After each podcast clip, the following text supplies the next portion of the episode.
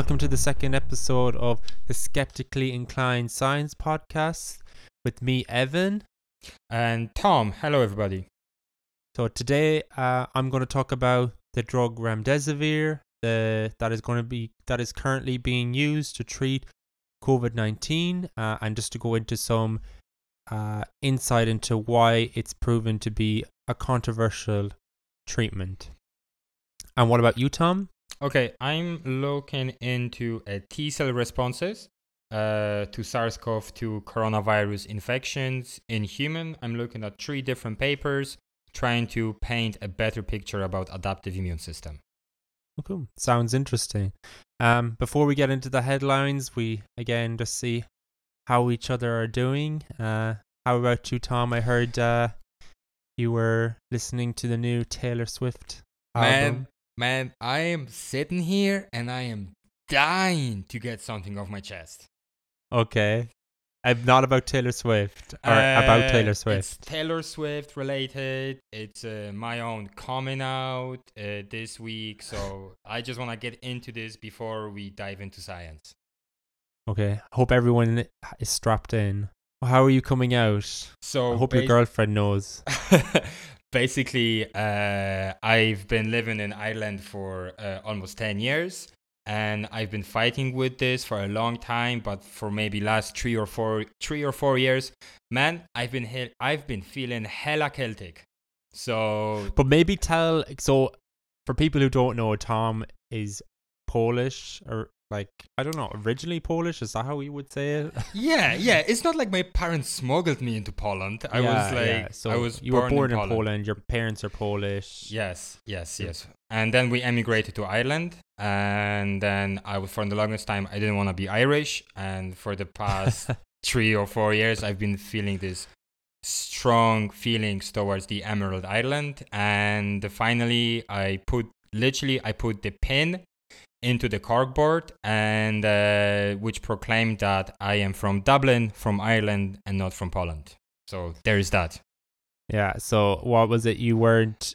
You had not. So you've been there over a year now, Year, and, a year and a half, half. and I wasn't and sure you where never to put. had put a pin Yeah, because we for have your this, location. Yeah, we have this corkboard where corkboard where everybody puts the pin from where they from. Uh, it's like the whole world. So I was leaving this off because I wasn't sure, but this week it happened. Wow. Ireland is super humble that uh, Thank you. you, And, choose, you uh, chose us. Another thing, man. Another thing that I have to say before we get into it. It's uh, this is completely opinion based. So frankly, I don't care about anybody else' opinions.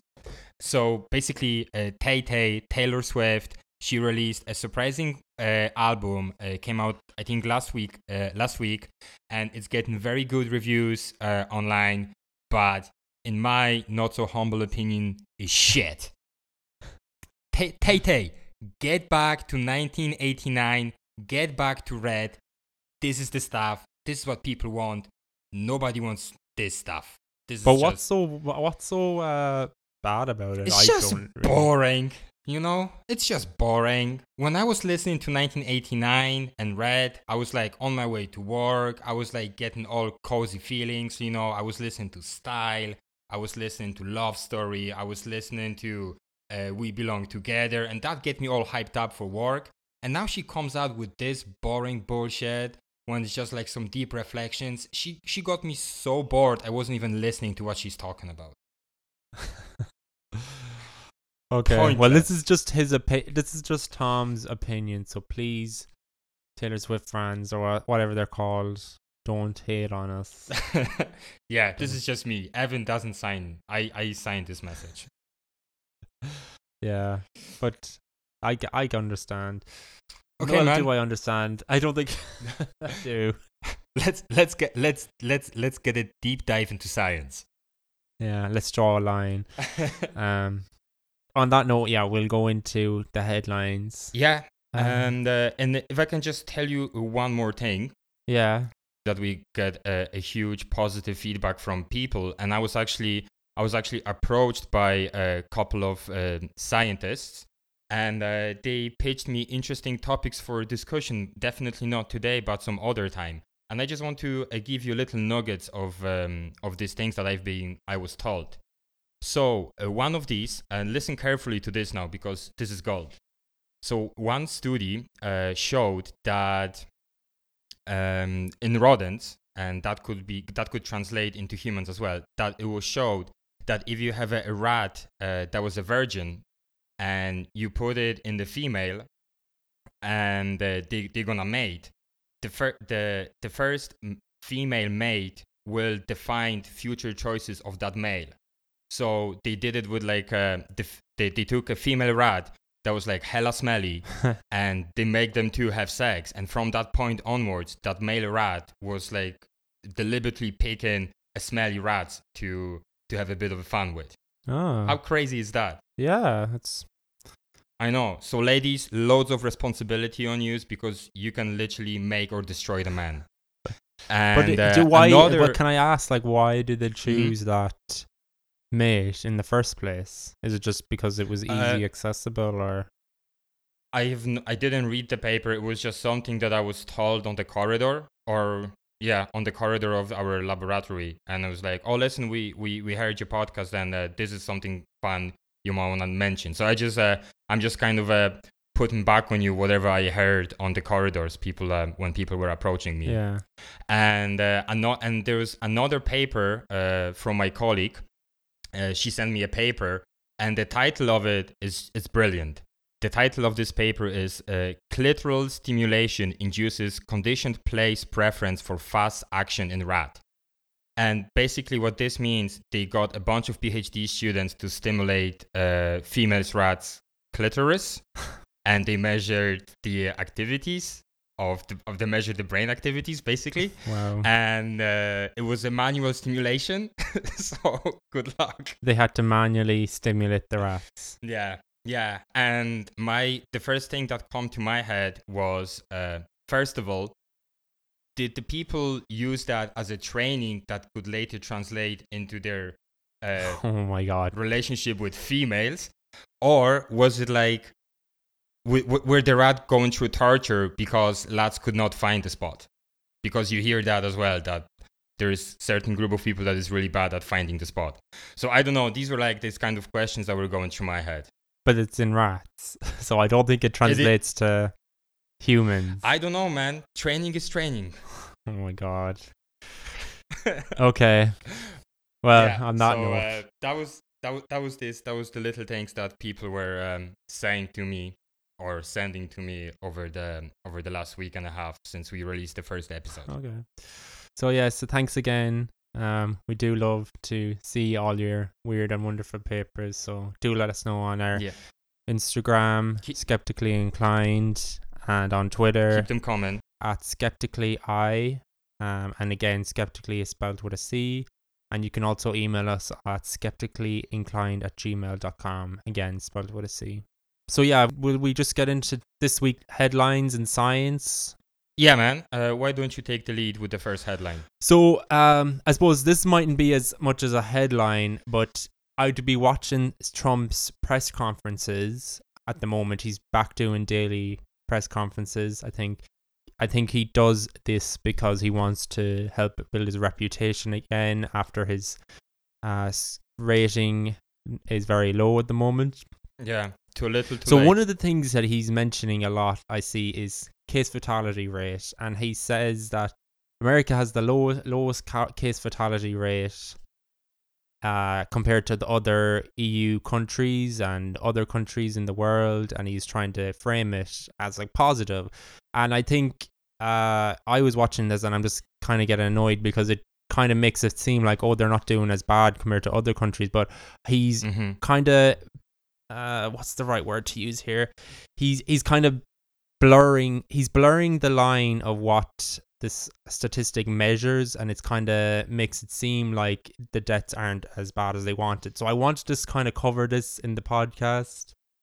Basically the case fatality rate it's known as the death rate and it's the percentage of known virus cases that end in death and basically, it's very easy to calculate. You take the number of people who have died and you divide it by the total number of people diagnosed with the disease. So, for example, if you have 10 people who have died and 100 people have been diagnosed, the case fatality rate is 10%. Okay. But it's important to note that it is the ratio between the number of confirmed deaths from the disease and the number of confirmed cases, not total cases. So, um, what so, so what's the difference, Evan? so what's the, well, as you've seen last week, we were saying they are skewing the numbers of many how many deaths are being, uh, they're confirming how many deaths are due to COVID nineteen and how many are Mhm. actually confirmed cases. Um, they're not really reporting this as accurately as they could. What this the case fatality rate it's it's not really good for fast moving situations like COVID nineteen where there's a delay in the death rate. There's a 14 day delay in the death rate compared to cases. So it doesn't really tell you how badly a country is doing by the virus. Um, and a better metric to actually look at would be country's death rate per capita or per 100,000 people. Um, that's a better metric to look at. And if you looked at it for America, it's definitely within the top 10 of the world. So I just wanted to kind of cover this that Mm-hmm. even when he's saying case fatality rate, he's looking at uh he's kind of trying to skew the data a little bit or engineer it to say that it is lower than it actually is and he shouldn't be using this metric in this scenario. And do you know what regions of America are affected the most? Um well I've heard Florida and Texas are both Okay. doing very badly. Yeah, that's interesting the way he's trying to play with the data to make himself look a little bit better, especially coming close to the elections. Oh yeah, it's not that surprising. But the reason why I think the American response is so disjointed is because they're not using the proper indicators. It's a very disjointed uh, response to the virus. And there was this article out showing what metric each state is measuring. Um, Mhm. and it says that not a single state actually currently reports the average turnaround time of a PCR test for COVID. So no one knows how long it takes to get the your result, which is very telling. Hold Um, on. So from the moment from the moment they taken your sample, you don't know when you're gonna receive your no, results there's back. no, there's nowhere saying that. Like at least here with the HSE, they're t- trying to estimate. They're saying the press reports are saying that it nearly takes a week or more for results, um, which is kind of rendering the testing useless as a means of controlling the disease because people aren't going to isolate when they don't know the result. There is a they, yeah, they can go lots of places in the space of seven Yeah. days. And know? other metrics, so only eight states report source of exposure, which is useful for determining community transmission, which Mhm. is super important because you want to know how much is healthcare related, how much is in the community from in, Sure. in people coming into the country. Half of states are fail to, rep- to distinguish between probable or confirmed cases. Very few make the distinction between PCR tests for active infection and antibody tests for previous infection. So sometimes the cases they're saying are present in the state actually mightn't even be by PCR and might be by antibody, which at that case I don't know does it really mean anything. That's just like previous. It doesn't show active active cases, Yeah, which is kind of what you want to know. Yeah. Uh, and only so and only seven states provide info about health worker infection, which I think is very bad. seven states provide healthcare Yeah. workers uh, out of fifty. Yeah. So basically, Great what one. this all means is that the lack of standard definitions makes it impossible to compile national data reliably. And basically, they're flying blind in this whole pandemic. They don't know how much is in the community, how much is in healthcare, how long does it take to get a test result. It's just they. No wonder Mm. their cases are going through the roof because they don't have any clue of how to Yeah. contr- contain it. I feel bad for Dr. Fauci having to deal with all of this mess. Yeah, it's just it's t- like and I can't even I even though Trump does not help, their whole health system just is built like pre- this. I don't think it would have mattered who it was.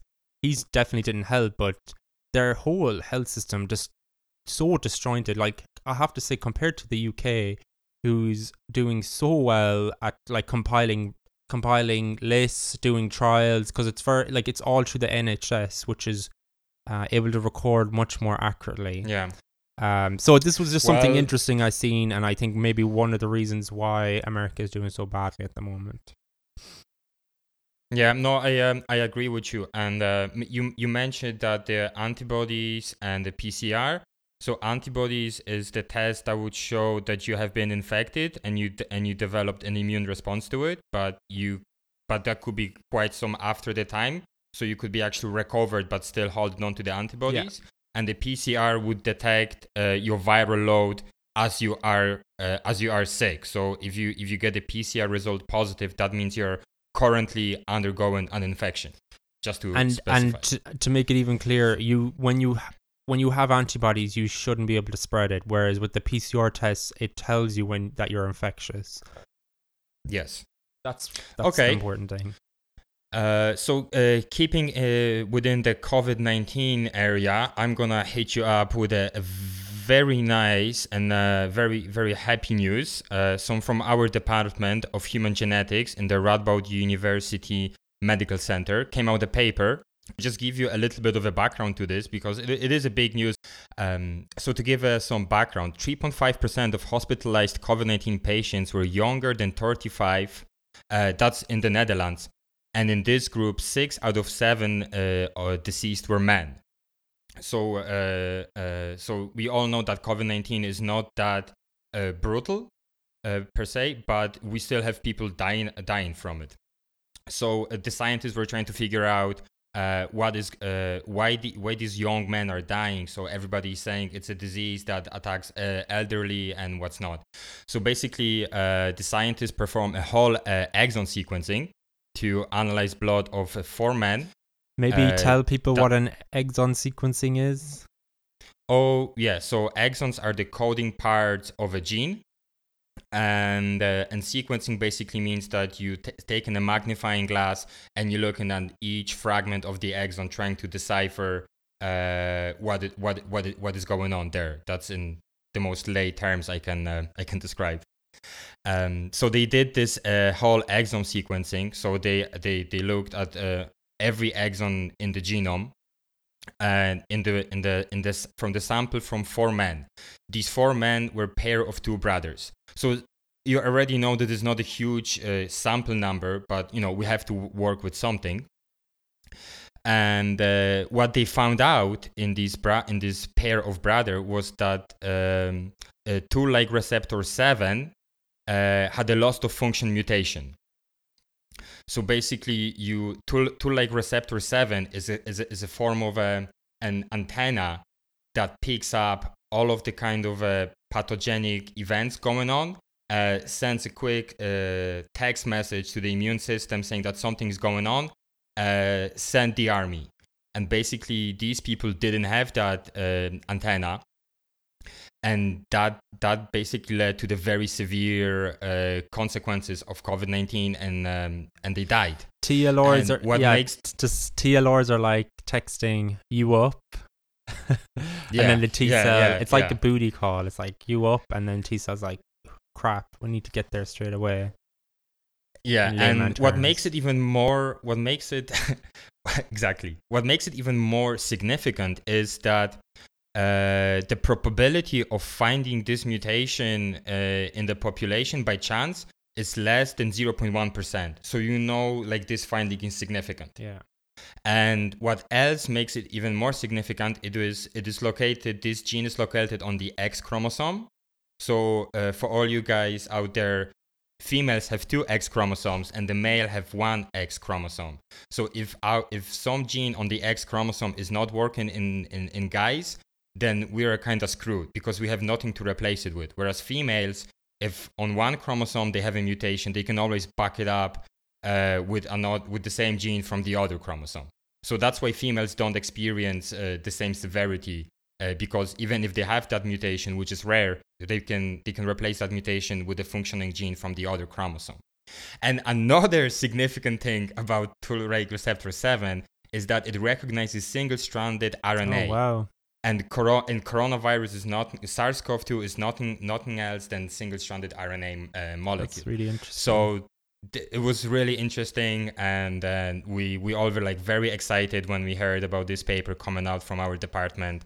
So uh, congratulations to everyone involved, and uh, yeah, if you hear about cool papers coming out from Radboud UMC uh, or Radboud University, let us know, guys, because we want to promote that as well. We want them to uh, pay us to do papers. no, no, no, no payment involved. No, That's just. but we're uh, both, yeah, we're both. sharing We caring. both attend Radboud, so it's great to see really good science coming Yeah. out of it, scientific papers. So um, Yeah, keep it up. This is definitely good news. Yeah, keep it up, guys. Um, okay, I know you have one more from me, right? And quickly, just before we go into the main news, um, I just wanted to talk about again, as I, I had mentioned previously, how the NHS is doing great in their uh, studies and their research into COVID nineteen, and a really interesting, a really interesting development was found in a, a recovery trial, which is similar to where they're trying to look at drugs to see what they could use to treat COVID nineteen. And this trial was carried out using 3,000 Mhm. doctors with 12,000 COVID 19 patients. So, again, it's super useful that they can have a, a whole, like, it's a non fragmented service so they can test a lot of different patients within their health system. So, they wanted to look at patients in ICU, and one of the drugs was dexamethasone, and it's a cheap, just a cheap steroid used to counter inflammation and to treat arthritis and it actually had shown to reduce deaths by a third among patients on ventilators in ICU. So really good news. The drug only costs five pound a course, which is next to nothing, and it's super widely Mhm. available.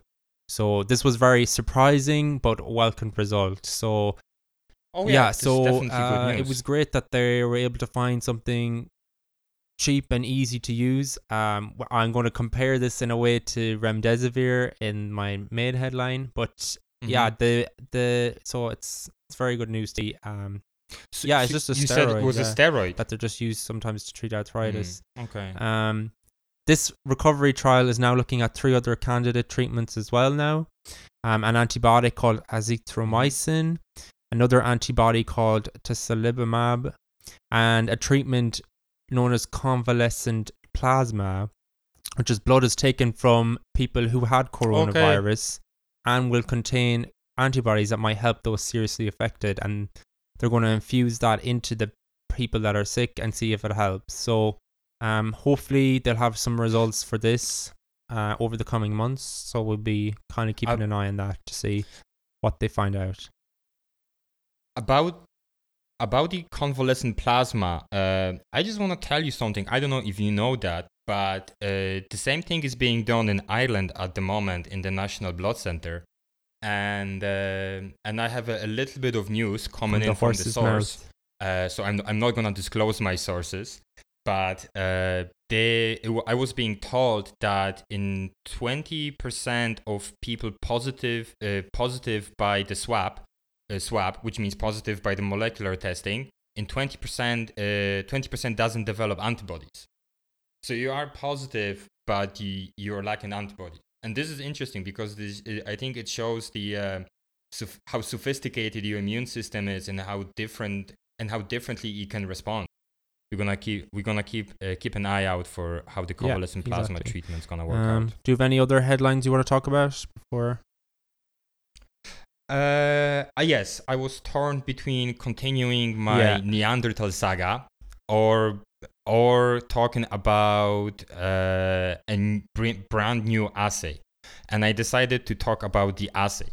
So tell me, Evan, do you remember when this lady came out? I don't even remember her name, but she claimed that she could develop this uh, this machine that can perform all the sorts of different uh, experiments or uh, tests. Yeah, on so, one drop of yeah, blood. her name was Elizabeth Holmes, um, and basically she Yes. had this startup that was one stage I think estimated to be worth eight billion, and she said yeah she could detect future cancers, future diseases just using one drop of blood, but it turned out it was pretty much It didn't. impossible, and she's currently eh, a go on trial now for fraud, frauding investors. So yeah, Yeah. there's a documentary at there's a documentary if you want to learn more. thi- it's about called uh, blood out for blood in Silicon Valley, the story of Elizabeth Holmes. But this is not about her. This is not about her. I saw this headline and I'm gonna read it out the headline. New blood test detects five types of cancer years before standard diagnosis. And I was like, "Ho- hold on a second. I was like, this like uh, uh, immediately Yeah. I had like a bells ringing in my head. Is this like, is this some sort of another scam? But uh, the thing was published in Nature Communication, so you have some sort of validity to it. And uh, basically uh, the test uh, found cancer in 91% of people who showed no symptoms when the blood sample was collected but were diagnosed one to four years later with stomach esophageal colon lung or liver cancer. So there there, there is some uh, validity to it. And the technique uh, developed over a decade and is uh, designed to detect asymptomatic disease based on a biological processes called DNA methylation analysis. So basically, you look at the DNA methylation, and this is how you can predict, uh, according to this news headline, certain types of cancers Okay. coming up in the future. So um, yeah, I thought that was uh, that was interesting. That that's an interesting science. Uh, looking forward, you know, developing new techniques, utilizing what we learned about uh, biological processes uh, down to the level of uh, DNA methylation, and uh, and how we can utilize this to kind of progress well-being of people. I think this is uh, this is important, and this is why we do science to kind of have this kind of Yeah, yeah. breakthrough. Well, moments. hopefully something might come of it. Um, I'm still I I'm very skeptical. Yeah, hopefully something might come. Well, you're not getting published in Nature Communication uh, based on speculations. You know, if they if they predicted cancers and the people developed cancers in ninety one percent of people. well, hope I'm know? uh, yeah I'm hopeful. so Um, but until I I see Yeah. these headlines so much. Unless it's actually being Until used they in a detect screening cancer test in me, I won't believe. population-wide, I really um yeah, will remain unconvinced. okay, you're gonna Yeah. remain skeptical. I guess. W- it's your second nature at this point. well, I did create a podcast based on being skeptical, so Yeah. That's very true. Yeah, man. So I think that uh, that's all I have from the from the scientific news. There's obviously much more um, to cover, but I don't think I want. I, want, I don't No. think the other one I don't think we should important. Waste As too these, much more uh, time. I think because we're over half an hour now. Yeah. Yeah, but I I'm sure people enjoy listening to us. Hopefully. so that's no problem. Yeah. Okay. Do you want to do you want to walk me through your headline- my uh, headline drug story. story first? Yeah. Um. your headline story. Put some uh, put some light on the ramdab ramdamivir. I'm I'm, I'm foreign. I can mispronounce things. I don't care. Don't worry. I've like spelt it wrong. I've saved it in my Remdesivir, okay. document. I've spelt it wrong and everything. So don't worry. Yeah, I'm I'm writing this down in the Give phonetic version. just- Okay. Mm-hmm. So for today, I'm going to talk about the drug remdesivir. Mm-hmm. Um, it's currently now being used as a drug uh, in treating COVID 19. I think this seems to be my speciality topic. I've talked about hydroxychloroquine last week and remdesivir, but uh, yeah, I just think this was an interesting thing to discuss, especially on skeptically inclined, Yeah. where I'm skeptical of remdesivir. so, um, what is remdesivir? For those who don't know, which I'd say is a lot. Okay. Let me guess. Um, let me guess. Let me guess. Is this uh, an antiviral drug? Yeah. Okay. Yeah. Okay. Actually, before I start, um, I seen that Mel Gibson had got coronavirus and he had been treated with remdesivir. So, yeah, it's been treated by to celebrities and Mm, Okay. Must must people. be must be legit now. so, uh, yes, it's an antiviral, um, and basically it acts as an analog. It acts as an analog to a nucleotide. So basically, it acts similar to the nucleotides, which are the basic blocks of DNA. Mhm. Um, and what it does is it interferes with the action of RNA polymerase, which is Im- important for the replication of the coronavirus, Okay. uh, and it helps uh, reduce the production of the viral RNA. Okay. And basically, yeah, it arrests the RNA synthesis after its incorporation. So b- so, So- basically, this the cell has to get infected first and get to the stage where it's ready to replicate, and this is where the drug comes into action. Um, no, it, it it doesn't actually need to infect. I think it will it'll affect the virus either way. Um, okay. Without it even being in the cell, like it just in- interfec- interferes with the RNA polymerase hmm that the virus uses to replicate. So Okay.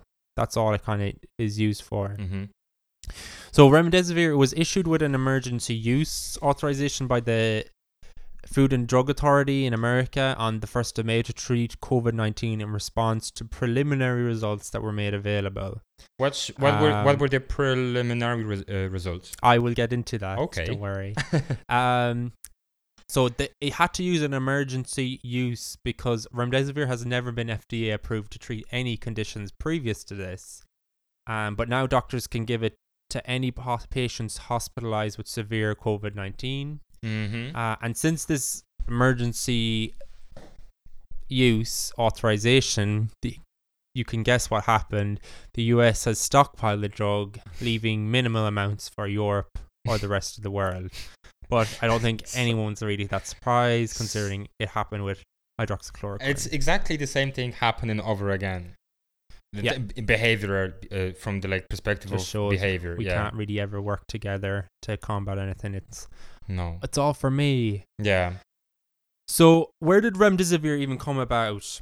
So, it was always considered an investigational drug, which Mhm. means they were investigating it to treat loads of different diseases. right.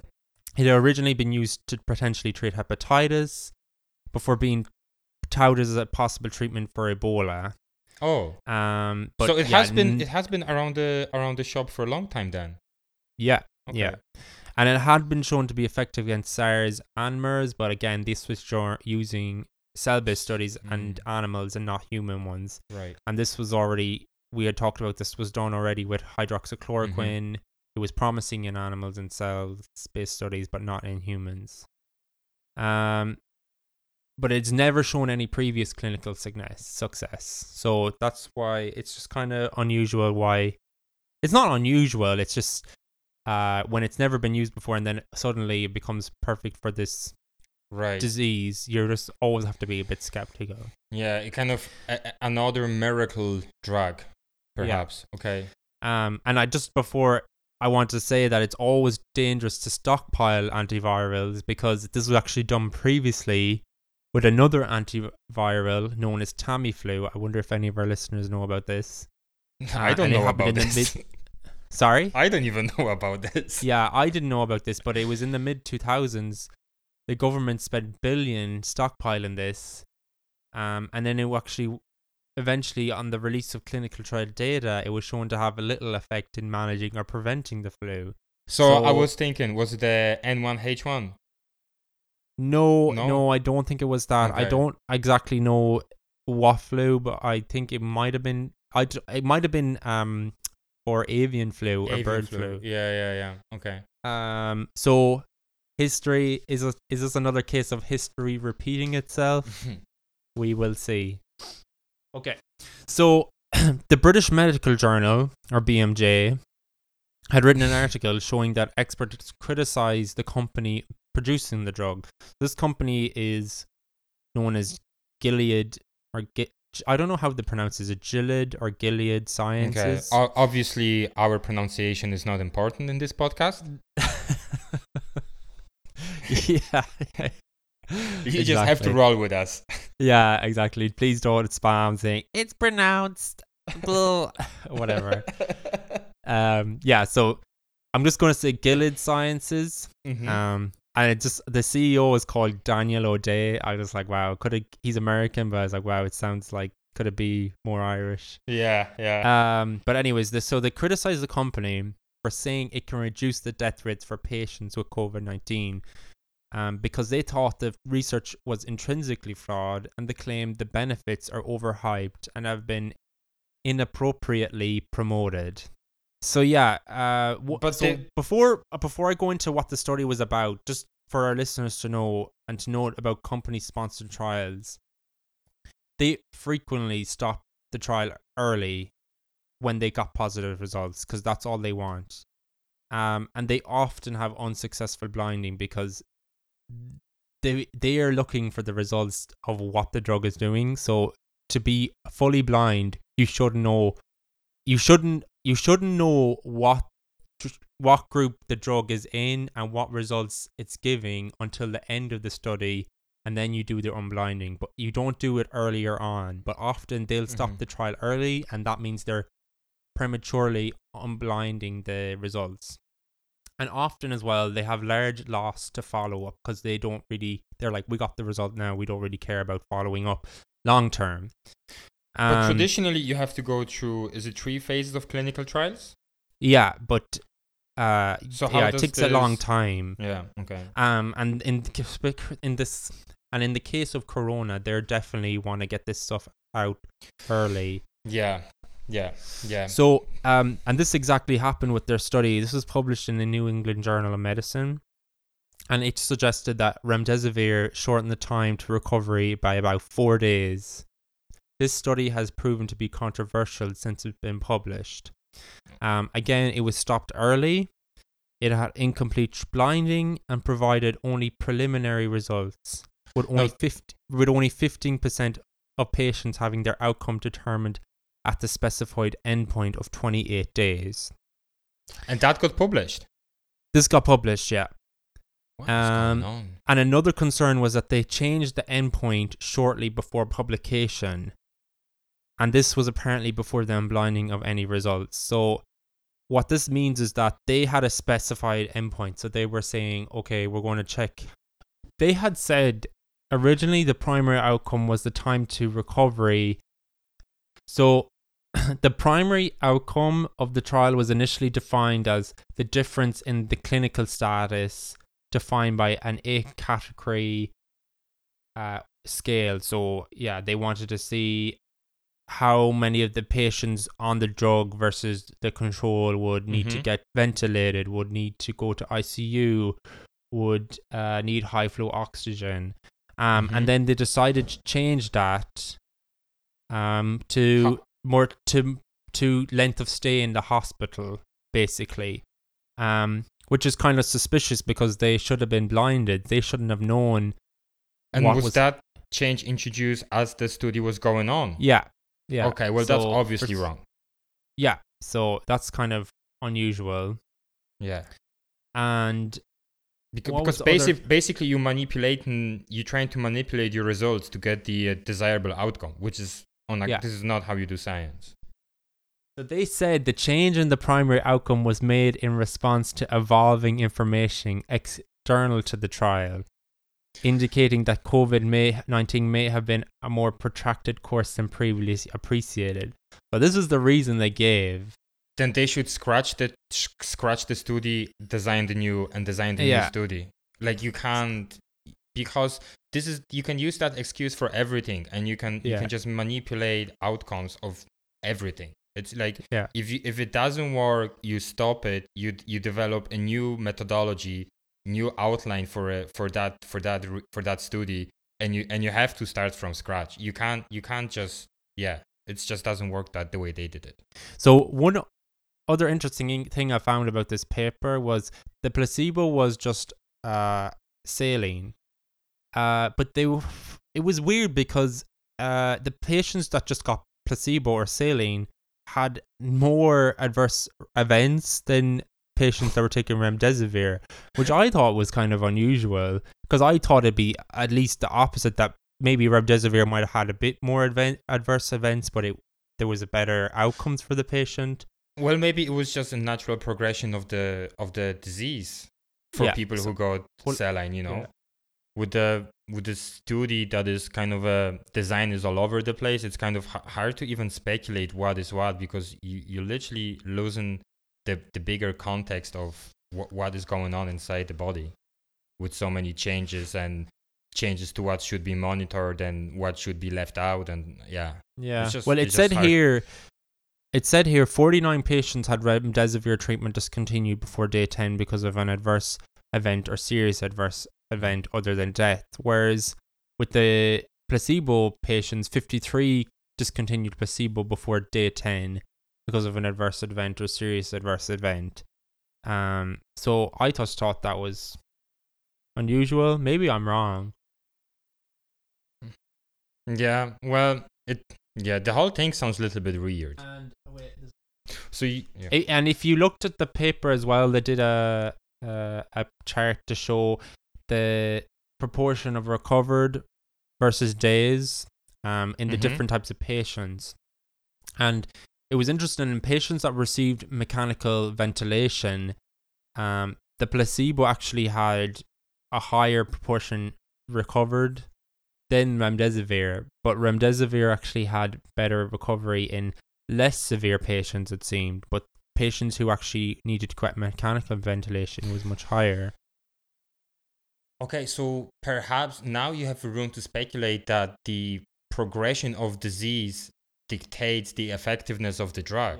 Well, this, this is not confirmed by any means. uh, No. we are not confirming this, but now you can say that, well, if the patient is at this and this stage of disease, it's, this is the time that is most optimal to administer this and this drug. You know, you can you can make that speculation now, but it's very hard based on on the on the study that you're picturing right now. Yeah. This, which is basically really poor. Um, and the last thing I wanted to make point I wanted to make about this paper was they their safety outcomes was just really they didn't really go into detail, which is what I wanted to see because Mm. like I'm I if it did have a better improvement for patients, I was like that's great, but I was just thinking. I wonder was there out severe side effects or anything, and they didn't really have a nice table usually to detail that. Um, and the other thing they were saying was there was 28 res- serious respiratory failure events in the remdesivir group and 42 in the placebo group. So there was 42 they were attributing serious respiratory failure events to the placebo um which i was thinking uh would it not just be the co- like i don't know why they looked at respiratory failure events in a, a disease that causes respiratory failure. Like how do they know f- how do they know what causes is causing the failure? How did they know I it's the drug Uh, yeah, but I don't. Yeah, I don't know how did they draw that conclusion. Very peculiar, and they still got the New England Journal of Medicine. Yeah, I, I just don't understand why they looked at respiratory failure. And it would obviously be higher in the placebo group. Like, all you're doing is treating them with saline. So, like, But it's. but did they? So the patients got the drug or placebo doesn't matter, and as they were as after they received the drug, some of them uh, went into this respiratory fa- failure in both groups, or did they go into the respiratory failure and then they received the drug? no, no, this was when they were admitted into the hospital. They were they were assigned to either get the placebo or the the remdesivir. And the respiratory f- and the respiratory failure followed the Yeah, this uh, was just basically follow, as okay. they track monitored the patient um as it went along. So um yeah, I just thought like why would you bother look at this metric because I just didn't think it was useful. Um so yeah. Well, you want to you want to stop people progressing to this uh, severe stage of COVID nineteen, right? So you like you don't want anyone to get to the point where they where they enter this acute. Sorry, you don't want anyone uh, to en- you don't want to let anyone to enter this uh, acute respiratory distress syndrome because this is the I think this is the final most severe state in COVID nineteen. So like it makes it would make sense to look at it and see if people who were administered the drug, uh, if the progression of the disease could be halted versus the placebo. yeah. In case if, if they were looking from that perspective. But uh, you said 36 patients on the drug went into this final stage versus 40 something in the placebo group, right? I think I think you said It was said it was something. 28 serious respiratory failure events in the remdesivir group and 42 in Mhm. the placebo group. Is uh, did they mention is that was that statistically significant difference or or not? They don't mention it being statistically significant, so Mm. Okay, it doesn't. Well, it's, it's a ha- I don't know. Well, we can quickly run. I don't know what statistics Yeah, they use, but yeah. maybe we can quickly run t t test or something like that. But uh, they mentioned in the discussion as well, even though the trial was ongoing, the Data and Safety Monitoring Board made the recommendation to unblind the results and tell the, the team, who subsequently decided to make the results public. But I just I don't understand why they decided to do this um halfway through. Yeah, I don't. Uh, well, it's the certain decisions have been made, and like you know, we can only Yeah. speculate on But the they- nature. There was it. another trial. So sorry, I know we went into tr- a lot of detail into that paper, but I just because I had gone through it, they had another paper. Gilead Sciences did another study with a larger population, and they said that intravenous remdesivir reduced mortality by sixty-two percent compared with standard treatment. Um, Mhm. But and it showed that 7.6% of COVID-19 patients treated with the drug died compared with 12.5% of control patients. However, this study again, it compared the treatment and non-treatment groups in different cohorts. So this was something I had mentioned previously in my hydroxychloroquine. So just to be clear for people out there, when you're doing a randomized trial, you want to make sure that it's the patients you randomly assign them in the same way. Uh, you don't just look for patients in the control group who didn't get the drug and then try and make comparisons because there's so much variabilities going on. yeah. Um, the control group or the standard, they were standard of care. So this was just how the normal COVID patients would be treated. They got other drugs, they got oxygen. So there was so much other confounding data that could influence the results. Um, so Yeah. like it, the patients who received the drug were compared to a historical group of more than 800 patients on standard of care. So it's not comparing like to like, it's comparing nearly Yeah. apples to oranges. Um, and it's and it's not that e- and you can't you know when you're saying that there are also some confounding effect people being on different antibiotics or oxygen and stuff like that you know like you, you have to guys understand like it's not so easy just to stop ongoing treatment for a patient just so we can have the ideal control uh, Yeah. control you know like you can't just like it's ethically immoral to refuse someone a treatment just to get a nice uh, nice control control group so like all of these things are really tricky but it basically comes down to uh, a genuine uh, proper design of the study Yeah. and which is obviously lacking in this paper You- that evan has highlighted you want to times. basically have two sets of pa- patients, two sets of patients that are identical as possible, and one gets the control and one gets the the drug, and you want to have Mm. them as matched as possible for the control and for the drug because you want to just have that any effect is due to the drug and not because of anything Yeah. else. That's why you want to randomize. That's why you want to look at the same kind of cohort. You don't want to just take random cohort from anywhere in the world and be like, oh, th- this drug is better than that one. Yeah. Um, you want to get the same gender, the same Yeah. age, uh, probably lifestyle. If your if your test subject group doesn't smoke, you don't want your control to be like heavy smokers and vice versa. Yeah. This professor of medicine and epidemiology, his name is Martin Landray. He works at University of Oxford and he was involved in that recovery trial, which dexamethasone, which I mentioned previously. And he Mhm. said it's just an association comparing two rather different con- groups of patients. And that it was difficult to draw any conclusions about the effect of the drug on survival. So they still need to do a large randomized control trial, which has still not been done. Um, and these two papers as well were done by the company. There was actually another paper done by a Chinese Chinese research team, which wasn't Mhm. sponsored by the company, and they found there was no difference. Found so no difference. yeah, it's just It's it's hard to not believe that when the company sponsors uh, a study, especially such an important study in times like this, that there is some incentive behind it for trying to push Yeah. it out. It's very yeah. But I'm sure there are companies out there who are very honest and do the and do the do the right job. yeah. Like I I hope it's effective, but it's just the way that the papers have gone about it is just seems a bit weird. Um, is this paper still available, Evan? The one yeah, I'll have it linked in the description. Um, okay. Would you recommend uh, reading it? yeah, if people want to read it, this it's it's just useful to kind of think critically, see what you Mm. think. Um, the final point I was just going to make, like when it Mhm. was the the mainstream media was quick to report the results. Again, this company Gilead was reporting it through press releases, not through the papers.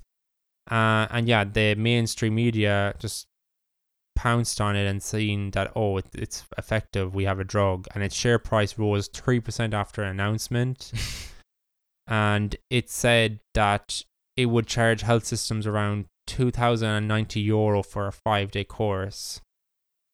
Two, how much? Two? How much? So Gilead has set a price of 430 euro per vial of remdesivir with a 5-day Okay. course using 6 vials equating to approximately just under 2600 euro per patient. Like compare that to dex- dexamethasone which I had mentioned previously. Yeah. This is super expensive.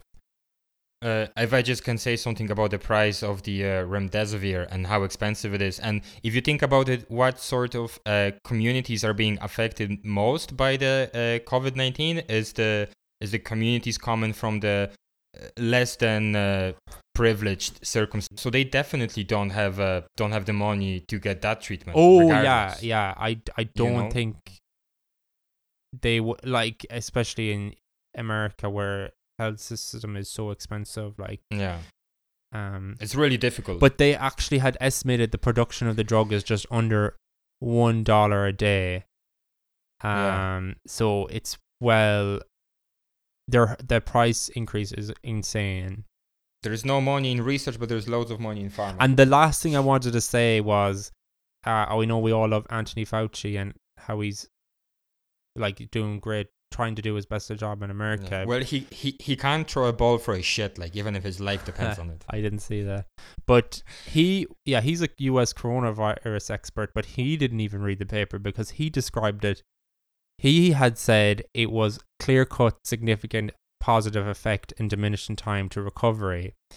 Uh, and so basically, it set the stage for optimism and confirmation bias because you're like, oh, he said it, so it's definitely going to it, be yeah. true. And I don't think people were really skeptical and read the Mhm. paper and seen that, wait, maybe what they did in the design of the study wasn't that great. So he basically was on board. At yeah, the start. yeah, yeah. Okay, He thought it was a, gr- like he thought it was uh, a great. Not he didn't say great. He just thought it was clear cut, which I do not think it was clear cut at Mm. all. Maybe he just cut the corners and you know didn't read it. Maybe, maybe he's under a lot of pressure to come up with something for Trump. I'm sure. So Yeah. I know I've been shitting on America a lot in this so far, but it's just so it's just you make it hard not to. Seriously. Um, sorry, but not sorry. Yeah. So sorry for all you American audience if we have any. Uh, we do. I checked. Oh, really? Wow. Yeah. Yeah. Um. So yeah, that's just the final points I wanted to make. The closing points I just wanted to make about the whole thing is, we need to make sure that it's not coming out in press reports that it's true studies that are peer reviewed, and even though and this was peer reviewed, that people are actually being skeptical and look at the design and not taking it as face value. Um. Mm.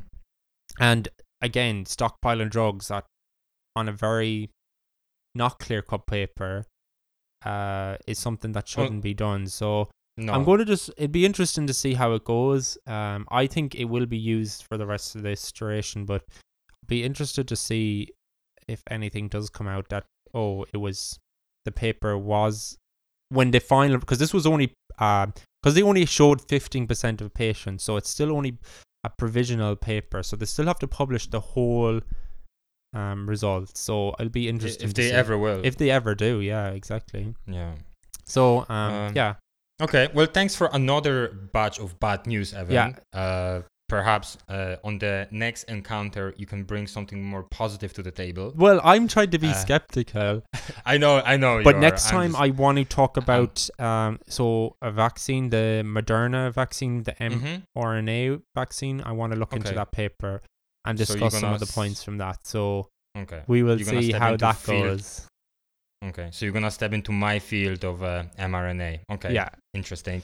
Uh, can you mention the title of that paper? Because I don't think you did, or maybe you did, and I wasn't listening. Oh, the paper that uh, I was Uh, discussing. Yeah. Yeah. So the the paper I was discussing was remdesivir for the treatment of COVID nineteen preliminary report. So this is what I um, Okay. was reading. Okay. So for anyone who would want to um, have a look at it. Yeah. But of course, the, there will be links um to find the references. Yeah. I'm gonna. Okay, so uh, thank you for this. Uh, uh, now I don't believe anything that comes out of um, pharmaceutical companies, thanks to you. And uh, in return, I'm gonna take you on a beautiful journey across the immune system. so I have read three beautiful papers. One comes from the Cell, the other one is from Science Immunology, and the last one is from Nature. So Wow. all three high papers. You were doing a lot of work. Uh, they were actually very interesting. I was afraid of the Cell uh, paper because they always like put so much into it. Uh, but it was actually a pleasant read, and I was pleasantly surprised to understand a good bit of it. So I didn't have to Google that many things.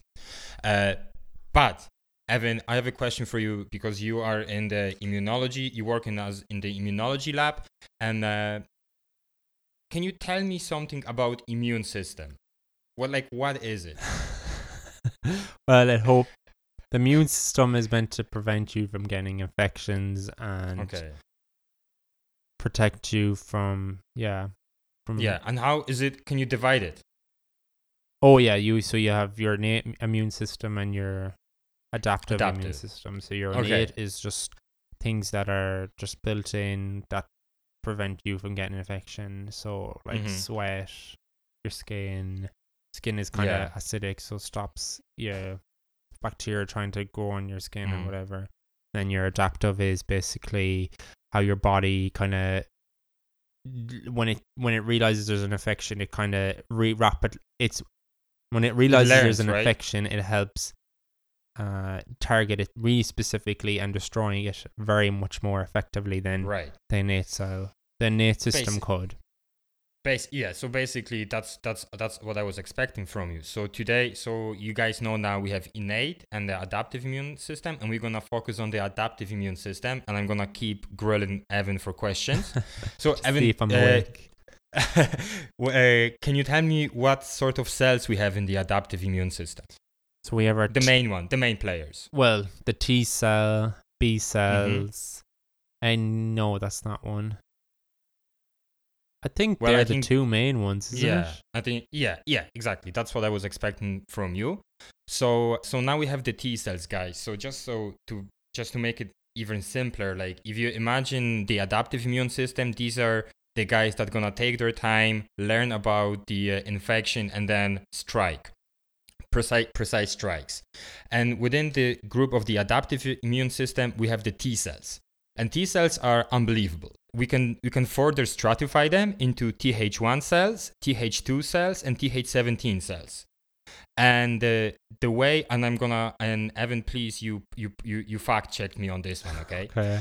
and then uh, the way the T cells learns about infection, it it doesn't directly face it face to face. It uses this kind of a this another antenna that we called MHC, and it goes up to the MHC, and if you can imagine it, it starts shaking its hand, and through the handshake, it recognizes what is wrong and what am I looking for.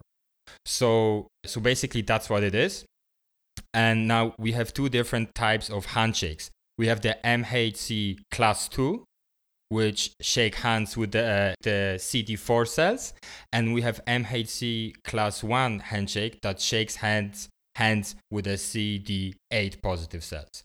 And for you guys who don't know immunology, this is as much you need to know. For guys who are fluent in terms of immunology, you know what are what are the differences. So I won't get into into that uh, these three papers looked into how the T cells respond to the infection, to the SARS CoV 2. What types of T cells are being produced? Which types of T, cells are allowed to proliferate and expand uh, when encountering the SARS CoV 2? They also looked into the things like whether the people who have never came across the virus can have some sort of adaptive immunity already and these these, these things are fascinating because there is a there is a thought going on that perhaps the immune the response of the immune system depends on the stage of the uh, infection So we, we know that people can react to COVID 19 from being asymptomatic to having the flu like symptoms, then developing the severe pneumonia, and uh, and the last stage is the acute respiratory distress syndrome. And you know, in the in the case, I think this is the case when the ventilation comes in play. I wish we had like a MD on the speed dial so we could confirm all of these things, but we don't have one yet. So okay, so some people could be thinking like, okay, but what about the antibodies? I have the antibodies, I'm sorted. Well, I think the last on the last episode we showed that this is not quite the case. We don't really we don't really know much about the antibodies except for the fact that we could measure them. If someone's gonna ask you guys why do we need to study immune system in in in response to SARS-CoV-2, think about it this way. Understanding the immune system would help us to fine-tune development of vaccines. We don't want to just throw out vaccine out there that we think we're gonna work. We want to understand how the immune system works against COVID 19 so we can fine tune our vaccine to replicate this mechanism. We want to know what aspects of the immune system are initiated at what stages of the disease. I already mentioned that. Studying the immune system would also help to estimate the, uh, the ep- epidemiological calibration so I think this was showed in the Spanish paper last time when they when they actually look at the immune response to kind of trace and mark how different regions of Spain responded to the to the infection. Can I can I stop you? Mm-hmm. Can I stop? It sounds like I'm in a lecture. Okay, okay. I'm I'm I'm I'm done with now. I'm done with this, and I get into the I get into the paper. So how? So the first thing. Uh, so these all three papers were overlapping each other. Uh, so they did similar things. So that's what I think it brings value because there's not like a single study that shows something. All of these three studies uh, confirmed one one or the other thing. The first thing that the guys did was to quantify the CD4 and CD8 cells because they wanted to have a better understanding is both of these cells being activated uh, upon uh, SARS-CoV-2, or is it only one type of, of the cells being activated? So did you tell people group- as well, like what's the difference between CD4 and CD8? Okay, well, so CD8 cells are are des- designed to recognize the target and and kill it, and uh, CD4 positive T cells are more kind of uh, they kind of enhanced the reaction of other immune cells. They're like the the, the bridge that uh, allows They're like the more cells to. Yeah, exactly. So it's important to know what type of T cells is responsive uh, to the infection. So they they collect each each each of these three studies. They they collected group of people that has recovered from uh, from COVID nineteen, and they took their blood. So they collected the uh, the cells that that were in the blood, so now we have the cells but like how uh, how we gonna we, we can't we can't expose people again to the virus. So what they did is they created a viral peptide and you can do this and you can do this in both ways. You can either use uh, immune epitope databases that are available online and use bioinformatics to pick and develop appropriate uh, epitopes that will trigger the T cells based on the SARS-CoV-2 data uh, knowledge we have or the other way to do it is just look at the genome of the uh, of the SARS-CoV-2 and just blindly take pieces that are responsible for coding certain proteins and just and just and just replicate that and create synthetic uh, parts of proteins. So th- these are these two methods were used. So one is kind of more uh, prediction based, and the other one is just we take we take the part of the virus and uh, and we just gonna synth- synthetically produce and see if it works. So, so the so basic, just to like even explain it even more basic, they just want to get some kind of peptide, which is like a protein. They want to see something that's similar to COVID 19 to simulate it to see if this would produce a reaction in the T cells. Exactly. So the big player in the in the vaccine talk is the spike protein. Is that right, Evan? I think it is. Yeah. I think everybody's paying attention to the, the spike ACE protein or was it how what's ACE again? I think angiotensin converting enzyme two. Yes. Yeah. This is the um, uh, the binding the receptor for it. The binding receptor. Yes. So just to make things more interesting, these uh, these guys thought ahead of it. So they um, when they were developing the the peptides or the uh, for the to activate the T cells, they create this this megapulse because you have loads of loads of small peptide molecules and you just pull them all together rather than testing one at the time. It's just more it's just more efficient that way. But they kept the spike protein peptide separate from every other peptide pull because they just wanted to see what is the response to the spike protein on its own. Two out of three studies did that way. The study that came from Nature didn't didn't investigate the spike protein at all. Uh, but this is this is not really important at this at this point. So let me tell you what were the results of uh, quantification and differentiation between the CD4 and CD8. So basically, two studies concluded that the uh, megapools of spike proteins produced complete activation of, of CD4 T cells in recovered COVID 19 patients, but also there was 100% activation of CD4 positive T cells from non spike protein epitopes. So all of the spike proteins uh, peptides activated the CD4 cells, but also you have these other proteins that are able that theoretically are able to activate CD4 cells. And when they tested them they in fact did that as well. The other the other peptides and are as effective in activating CD4 cells as the spike protein. Well what does that mean? This can mean that producing vaccine that is solely based on the spike protein does not reflect the exact environment that's going on during the infection because it's there are multiple other uh, peptides on the virus that are able to activate CD4 cells, not only the spike proteins. And in the ideal environment, in the ideal vaccine, you want the whole repertoire of cells uh, uh, activated to fight the infection. So basically, that's what it means. And then, so basically, the uh, spike protein is too non nondescript or non-specific to Well, trigger does- an immune response. Like the immune response can be triggered by a lot of different proteins, anyways. Uh, well, it's not that you pick one or the other. You want to complement it, right? So if you could develop a vaccine that also looks at the other other peptides that are able to activate CD4, uh, you would. Why wouldn't you want to complement that rather than focusing on the narrow on the narrow window of only spike protein activated T cells? You leave out this whole gamma of other of other T cells that can be activated, but they're but they are not activated by the vaccine Yeah. it's not a matter of picking one over the other. It's it's just a matter of showing that preferably we would want all of the CD4 T cells to be activated and not only fraction that is res- responsive to the spike protein.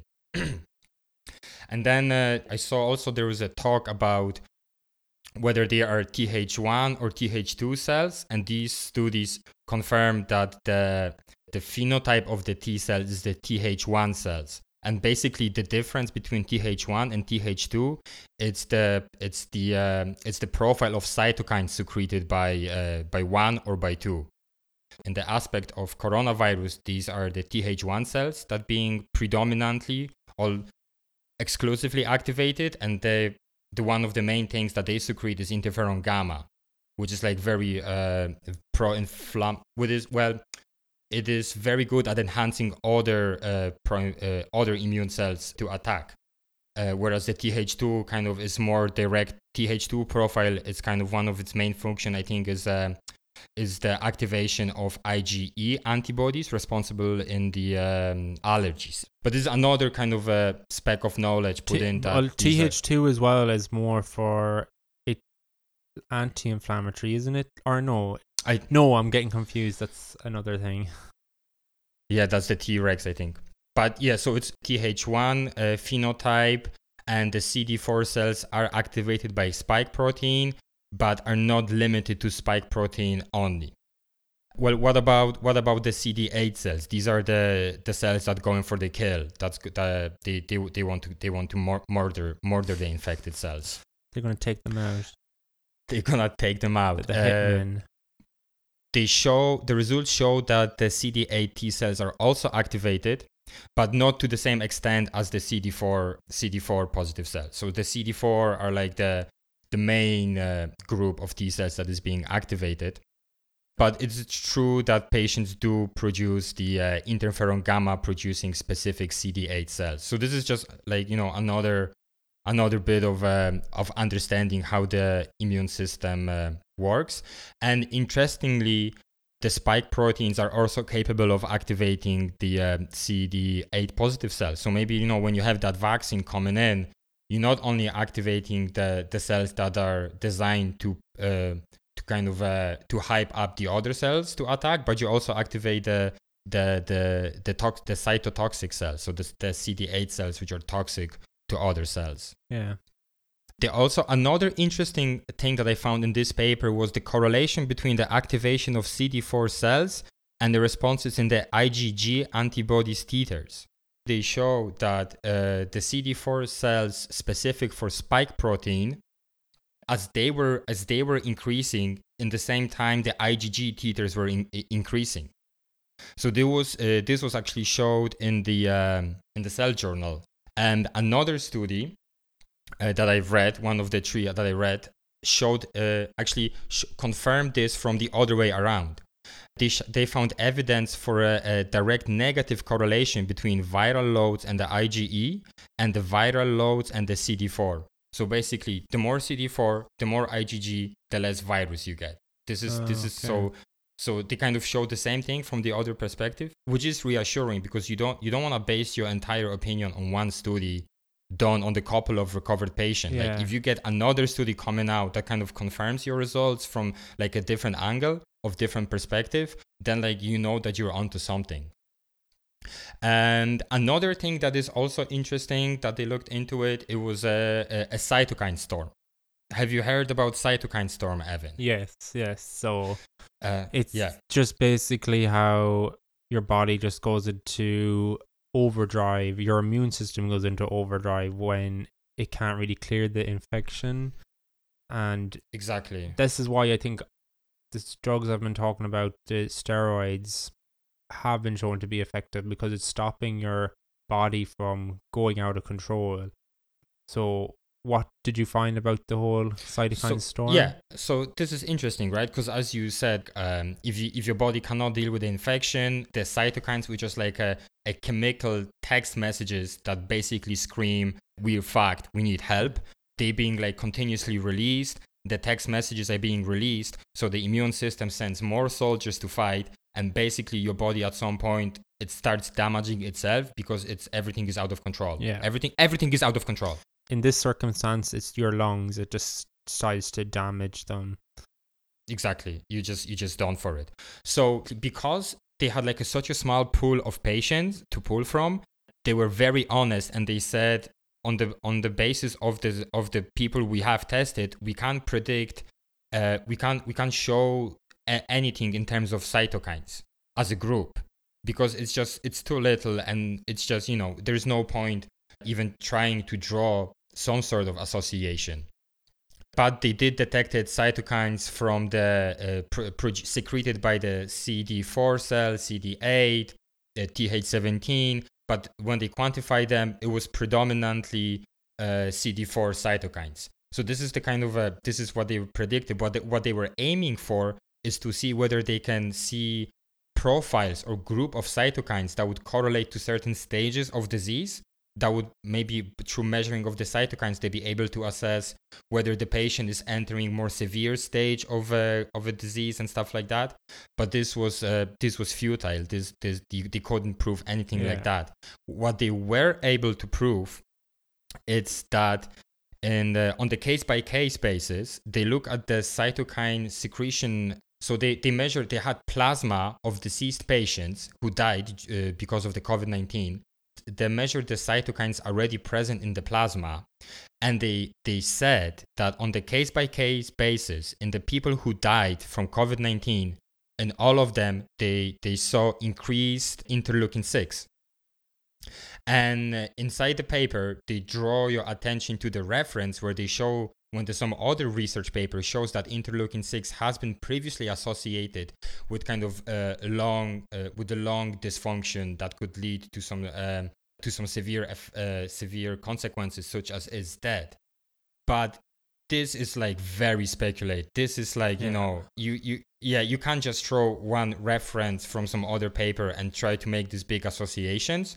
But they were very again the authors were very honest saying that this obviously needs more in-depth investigation but we just want to report on what we see so um, i think this is um, this is something interesting maybe maybe this maybe that's a lead to be followed and maybe you can use cytokines to predict maybe you can use the secretion of cytokines to predict what stage of the disease patients are or what stage But of the they disease they might be they couldn't find that, in. but they didn't find that in this paper. No, the only thing they found is that the interleukin 6, the, the quantities of interleukin 6 was elevated in all of the deceased patients uh, versus the uh, not deceased, all the healthy controls. Well, yeah, I I could tell you that. I think, like, obviously your IL six is going to be increased, but that could be Yeah, increased that- because of anything. I know, but that's but they also throw in this reference to kind of back up the finding yeah. that it has been observed before, and it's maybe maybe it's not completely uh, circumstantial. Maybe it's not completely just a thing. Maybe there is something to be followed. You know, I think like as a scientist, I think you have to keep an eye out for things that could stand out, and you should follow them. So I think this is a because if you're just gonna be kind of uh, too uh, skeptical about everything, then you might then you're gonna end up not doing anything because you're gonna be like, well, I don't think this is this. So you, like, I think you should follow every lead, and I think they uh, this is one of the leads that should be further followed further. I you know. shouldn't I, like I, I put get money that. on it. No, I get that, but I just was. I just think to throw out a pro-inflammatory cytokine that's increased in a lot of autoimmune diseases, infections, and just to go, oh, maybe we could measure that. That could be a reason to show that cytokine, that cytokine being increased, could be could be a reflection of disease severity, which I would be just like, yeah, I would think so too.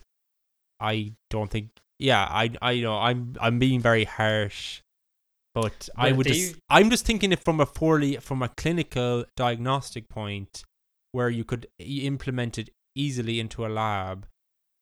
You want to be something that's specific that tells you that something's going to reflect disease severity, not something that maybe isn't very specific. True, but this is a small study. Yeah, not based on the huge group of people and they i think they're looking for leads. I think they just i think they're trying to understand the immune system. And and i think they're trying to understand the immune system from the perspective of covid-19 and they found something that has been previously reported in the literature and you know they just they not like they're not saying like this is it this is what's happening.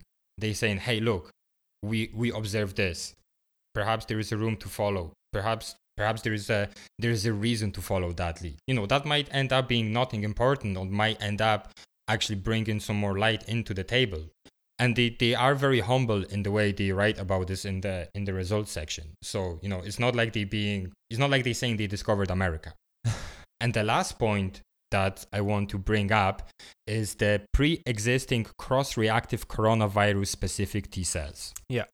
this is something So- I was kind of interested to hear. so I was I was really surprised to learn that there was um, not a hundred percent, but a group of people uh, from the unexposed control group in both three uh, three papers that when their T cells were stimulated against the uh, uh, co- uh, SARS-CoV-2 peptides, they noticed that the cells start to expand, they start to proliferate, they start to release the uh, interferon gamma or the, the other cytokines. You know and the first thing you're thinking like okay wh- like what is going on? How how come these people uh, who have never been exposed to sars-cov-2 because the donors were recruited between 2015 and 2018 so way before the sars-cov-2 was on the radar. Yeah. it was like how come how is this possible? Way as you people know coronavirus is not only uh, sars mers and uh, sars-cov-2 it's uh, we are we actually all the common colds that we suffer from they are caused by uh, coronaviruses as well. So if you even uh, take the take the genome of the um SARS-CoV-2, take take the genome of SARS and of the four and the four viruses that cause common cold, you will be able to find certain homology or overlap between certain aspects of the genome between all of these um, uh, seven or six different strains of virus. And uh, the idea, the the train of thought was that by chance, if you develop immune response to that region that can overlap with uh, with SARS-CoV-2, then in theory you have a T cells that will be able to recognize the same region on SARS-CoV-2. Can I So, um, ask? Um, uh, it so- was the peptides like was it the spike protein, or was it l- collection? No, it was it was actually um, actually they weren't that responsive to the Yeah. spike protein. They were mostly responsive to a group of protein called uh, non non structural proteins, and these are all the kind of proteins that are responsible for uh, viral replication, for unwinding of the DNA.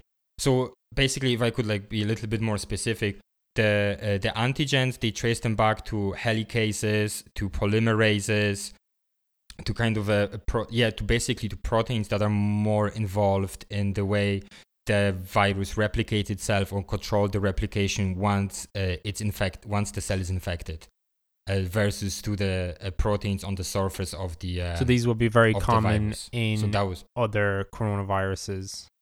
yeah, so see, this is where we enter this kind of uh, area of deliberation because in two patients they found the homology, the T cells that were active in these patients when they when they look at the homology or overlap between the common cold coronavirus and SARS-CoV-2, there was a very little overlap. So they were like, this is like, I don't think these cells could develop this responsiveness due to this particular fragment of the common cold virus. So then they actually throw in another hypothesis to kind of uh, try to m- make some understanding out of this.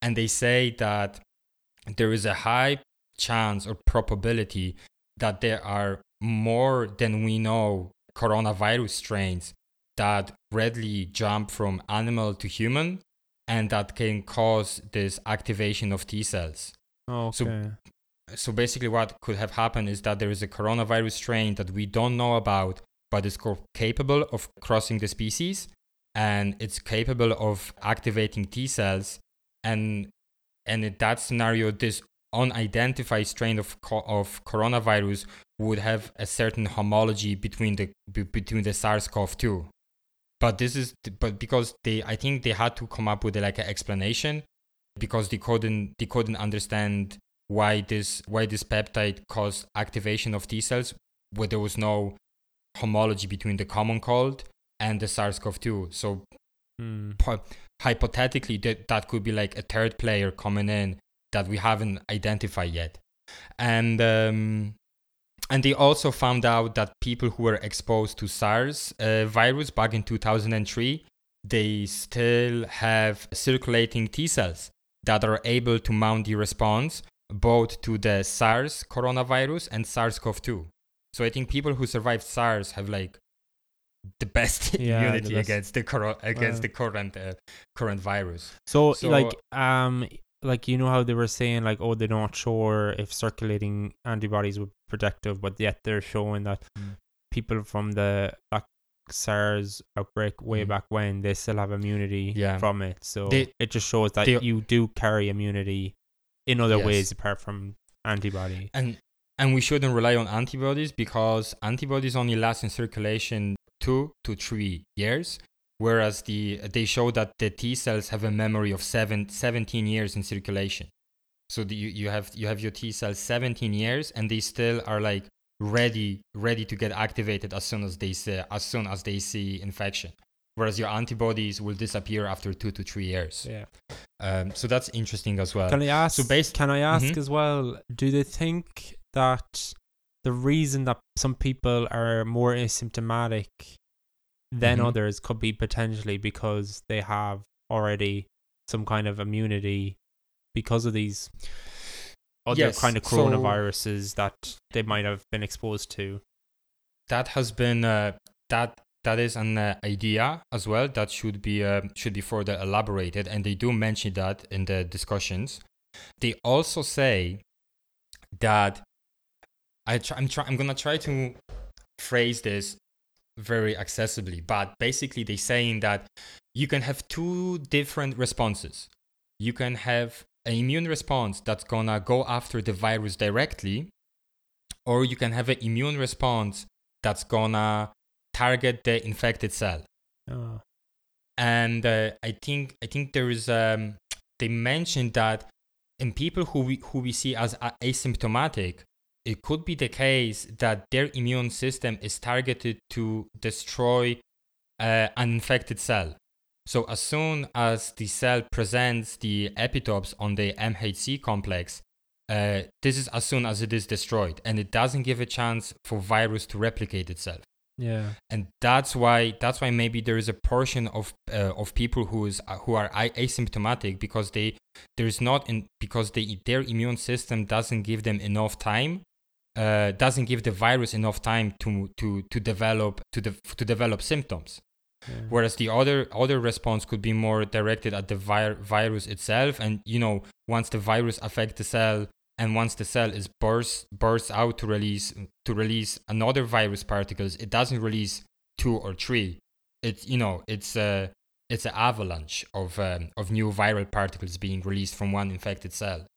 So I think that was really interesting. If um, the immune response directed toward the infected cell is actually it actually comes from the peptides from these non-structural proteins from all of these kind of uh, proteins responsible for viral replication and management these are being picked up and and then the immune system destroy destroy the cell Where, whereas you know the, the the spike protein and uh, the nucleocapsid protein the membrane protein these are the proteins that are on the virus so it's it's most effective for like the CD8 cells that uh, well not most for the antibodies to neutralize the viral particle. So yeah, so I think that was interesting to to to come up with the idea why some people are asymptomatic and why some people are not asymptomatic. Yeah. Yeah. It is kind of Yeah, uh, so- Mm. it's just something Yes. that has to be kind of looked into like what Yeah. who is who can who becomes asymptomatic why do they become asymptomatic Yeah. uh, compared to why Um, do other people is it just because they were previously exposed to coronavirus or is it the w- way their immune cells are recognizing the virus is all kind of something that kind of. It would be so it would be so hard to study this kind of phenom- phenomena? Because uh, like you would want to you would want to identify patients in the patient group suffering from coronavirus. You want to identify patients who already had suffered from SARS or you would want to identify patients who you know that they already have some sort of T cell immunity due to the exposure to the common cold viruses. yeah But like, how can you identify? Like, once they have COVID, it's too late because then you know, it's it's too late. You can't because these people are already infected. They already Mhm. start producing a new immune responses, and everything is just big, big mash of mashed potatoes, and it, it's too late. And you can't you can't just identify people, confirm that they that confirm that there's a healthy individual that has a that has immune specific towards SARS-CoV-2 and then infect him with with the virus and see how it responds. Like this is you can't you can't do that. No, but I suppose it's Um, if only if you can get samples from patients before they got infected and then afterwards, and look at and you just uh, get clinical details like symptoms and all that. I think I kind know of, but I think yeah, it's it's a very difficult ask. it is, but yeah, you know. But I was I was happy reading these papers. Like this is another another bit of immune system responses that we understand a little bit better, and that was actually super exciting. Diving into immunology and molecular immunology, it kind of all of these all of these things start coming back to me as I was reading it. Yeah, and um, you know it's just it's a personal it's a moment of personal satisfaction because i did paid over 10 grand to know this and uh, i am i am happy that this is coming back to me when i read stuff you know more than you think. Think that's well for everyone. To yeah yeah take on yeah. board as well. yeah so yeah i think that those that these were three of my papers Well, thanks for that, Tom. That was really interesting. It was a really good Yeah. insight into what's going on with the immune system currently Yeah. when sorry it gets exposed to COVID 19 or coronavirus. So, yeah, it's all Yes. something that's being learned. And sorry for going a little bit uh, lecture like but uh, you know i'm gonna get better